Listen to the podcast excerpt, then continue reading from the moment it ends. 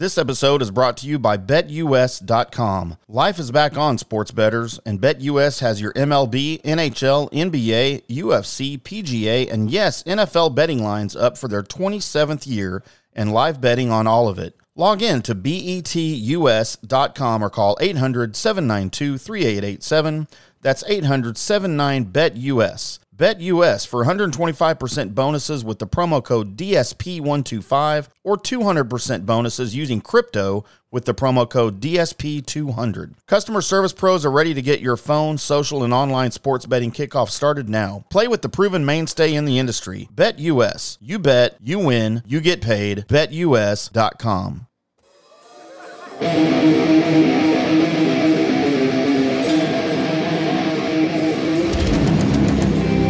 Hello, everybody.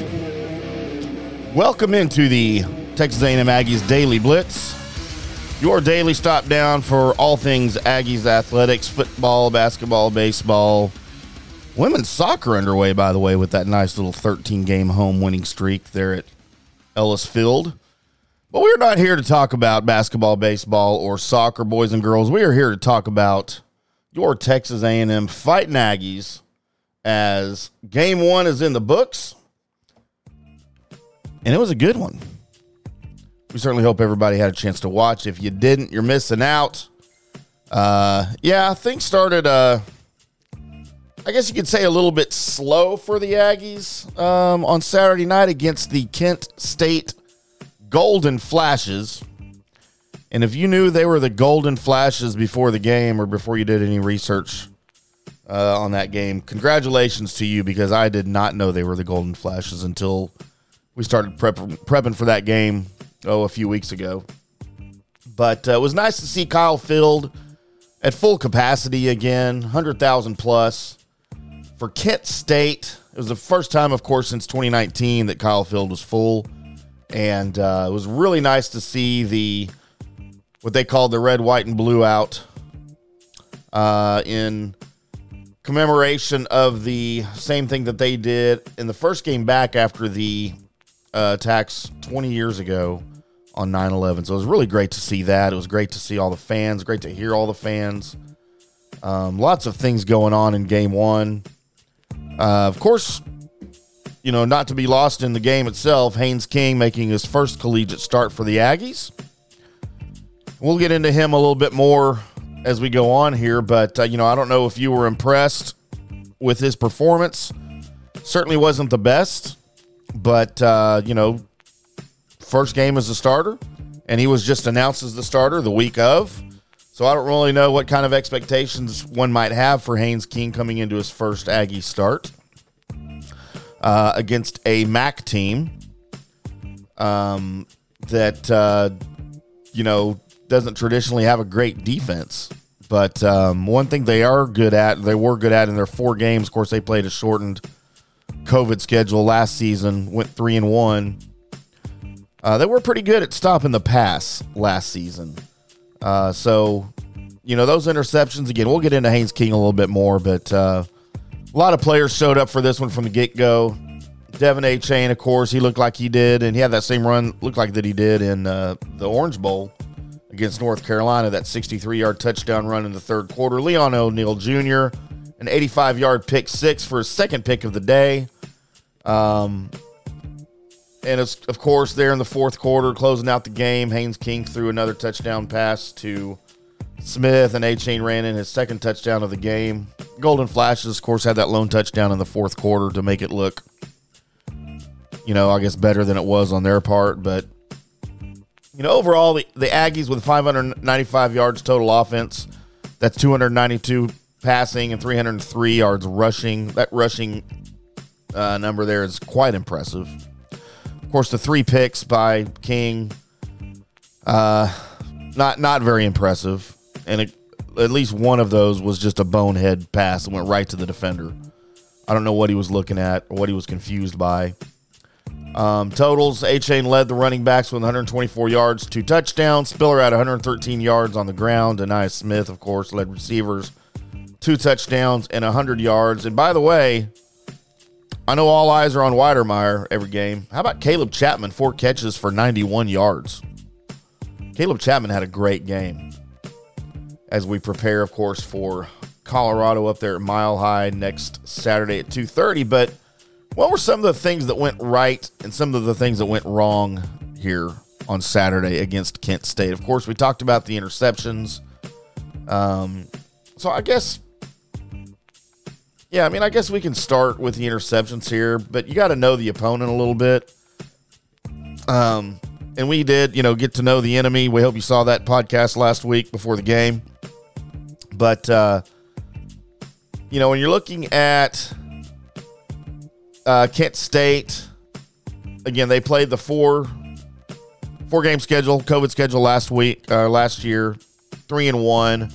What's interesting is they lost their one loss was the last game of the season to Buffalo, also a MAC team. Uh, they allowed Buffalo to hang 70 points on them uh, in that last game. Um, and this is a team, Kent State offensively, by the way, that scored well over 600 or uh, amassed over well over 600 yards per game and almost 50 points per game. And it's largely this. I mean, for the most part, it's the same team that they had last season. Most of the significant starters, all the significant starters are all back, including quarterback Dustin Crum, who's a beast. I think he's going to be a beast here as we move forward in 2021. But Haynes King, of course, had a disappointing game, uh, but he did show some flashes of what I would call quarterback brilliance. Um, of course, his first ever start, there's going to be some nerves, there's going to be some growing pains there.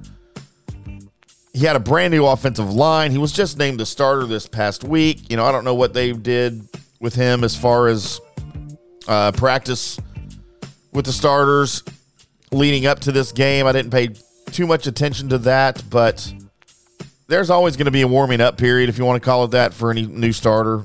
I guess unless your name's Bryce Young and you play for Alabama, don't even want to go there. But uh, it was it was tough to see him throw those three interceptions.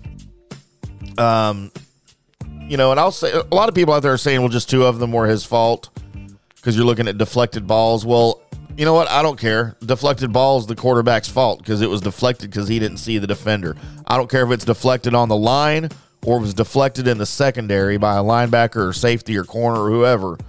That's still on the quarterback because he didn't see the defender or he didn't outthrow the defender or whatever the situation was. So all of these, yes, all three of these picks were on Haynes King. Uh, they weren't unlucky tips, as some writers have have come out with since Saturday. They weren't unlucky tips. It was on the quarterback. He threw the ball into coverage, uh, or he didn't make it over the line. You know, that he didn't see the defender on the line of scrimmage, raise his hand or whatever. It's always on the quarterback. Don't give me that crap about unlucky tips and crap. So King looked shaky, um, but again, that's to be expected, right? It's his first start. Um, but we did see some flashes of brilliance including that uh, everybody's calling it the Johnny Manziel play because it certainly looked like something Johnny Football would have done back in the day. It was on a third and long, and I don't remember it was third and ten, maybe third and twelve. Uh, Haynes King scrambles over there to his right, um, eludes a couple of defenders from the Kent State defensive line, turns around, runs back the other direction. And I think I counted he ran about 40 or 42 total yards to convert a third and long and get 14 yards before running out of bounds on the play on the left sideline. Um, that was pretty cool to watch. And there's going to have to be a whole lot more of that going on this season. He's going to have to realize and figure out when to throw the ball and when to run. Uh, when I say throw the ball, I mean throw the ball away or when to try to extend the play with his feet. But, you know, again, not all on Haynes King.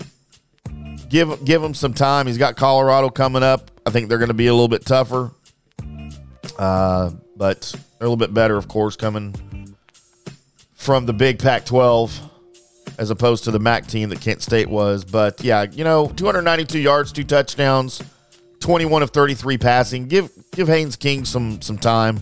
He's going to be just fine, boys and girls. Nothing to worry about there.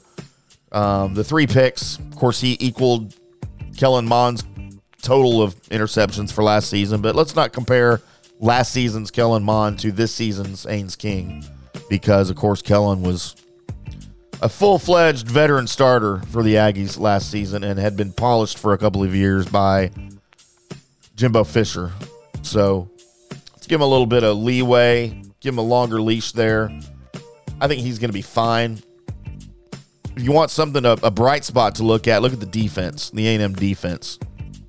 The A&M defense uh, got off to a slow start. That Kent State, that first drive where they got down into the Aggies' red zone, kicked a field goal. That was a little alarming to watch. I'm not going to lie, but uh, that was pretty much it until we got to garbage time. Was that three points before they're late in the fourth? Of course, A&M allowed a touchdown, but you know, I, I was pretty impressed with the Aggies' defense.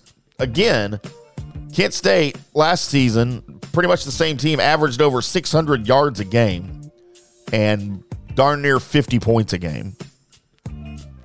A&M allowed 336 total yards against them Saturday night. So, yeah, I'd say A&M's defense has arrived here, game one. And I'd be pretty proud of that stat. I'd be proud of those numbers that they put up. Again, the first drive of the season is where a lot of those 336 yards came from, too. But, uh, you know, give them a drive to get their feet wet and get gelled a little bit. They certainly held it together the rest of the game. Um, after that first drive, the defense was indeed dominant. There's no other way to put it. They had a few sporadic, Kent State did a few sporadic chunk plays, uh, you know, 20 yard pass here and there, but none of those passing plays resulted in anything but uh, punts on those um, those drives that they happened on. But uh, you know, you got to keep in mind the Aggies defense performed pretty dang well without two of their starting defensive linemen. Of course, due to suspension, McKinley Jackson didn't play, Michael Clemons didn't play, but it didn't matter. The defense looked really, really good, and uh, they're only going to get stronger moving forward. And I think they're going to have to because I don't know that this offense is going to be one of these offenses that can score 40 50 a game against some of these upcoming defenses on the schedule. So you're going to need your defense to really crack down and uh, keep these from being shootouts, which you think they will for sure. Of course, Leon O'Neal, that pick six, pretty much opened the floodgates for scoring there in the second half. And the second half, A&M offense just looked awesome, uh, with the exception, of course, of the picks. But, uh, you know, we got to see Zach Calzada a little bit. He threw an interception. Um, but, uh, man, no, I think I think the defense is going to be just fine. I'm very, very anxious to see this defense against Alabama on October 9th, of course. So we're looking forward to that game. We hope they're not looking forward to that game, but we're looking forward to it. So let's take all of these notes, put them together. What do we say? Well, this offense isn't as bad as it looked. Not that it looked terrible, but it certainly did not look polished. It did not look uh, like they were gelling as well as the defensive unit was.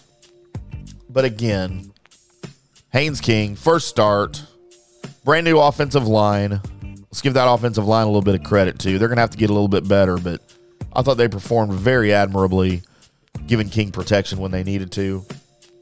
As far as the offense goes, though, 595 yards. That's a really good number. Uh, last season, the Aggies, who everybody knows and says they had a potent offense last season, they only averaged 439.3 yards uh, all of last season, and you're talking about a big chunk, 595 against Kent State in Week One. So, um, again, a rough first half on offense, and even the turnovers in the second half, alarming for sure. But uh, I think things are going to get better, boys and girls. Aggies fans, give Haynes King the next couple of games Colorado, New Mexico, Arkansas coming up, Mississippi State, and then the big one, Alabama at Kyle Field on October 9th.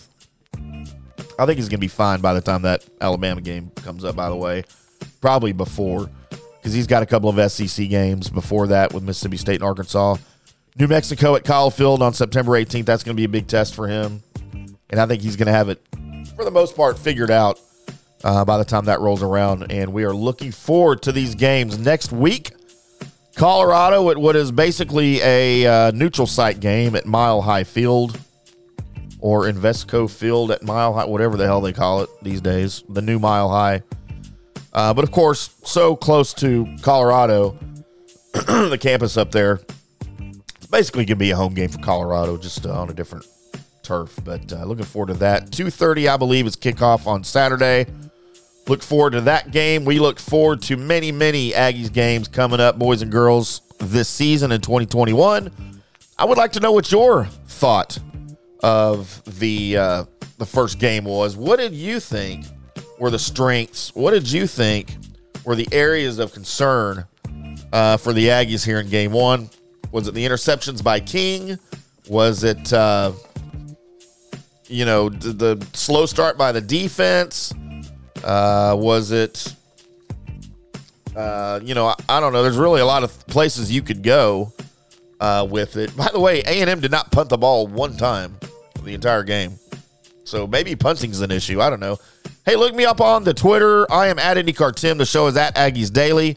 Uh, if you're on the YouTube, we certainly appreciate you tuning in and watching these videos. Our listenership and our subscribership is growing and growing daily.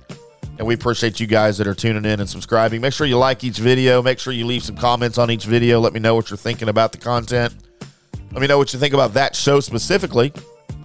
And I do try to monitor those comments and I will reply to you tell you how smart you are because number one, you're watching the show, and number two, you've got some uh, opinions that you need out there to tell everybody about. But we do appreciate you tuning in here today. We will do it all again tomorrow. It is game week. So, of course, Saturday, uh, let's see, we did the uh, review. Uh, we normally we'll do this on Monday, but because of the holiday yesterday, we pushed it to Tuesday. So, normally Mondays will be your game recap what went right, what went wrong. And then at some point during the week, like we'll do this week, we'll do a get to know the enemy for Colorado. We'll do that each week for every opponent that's coming up the following weekend. And in between those shows, we're just going to throw out some stuff for you and see where it goes. Throw some uh, Aggies news up against the wall and see if it sticks, as they say. But we certainly appreciate you guys tuning in. I am your host, Tim Ham, and uh, it's been fun. We'll do it again tomorrow. Until then, thanks for watching, and we'll see you.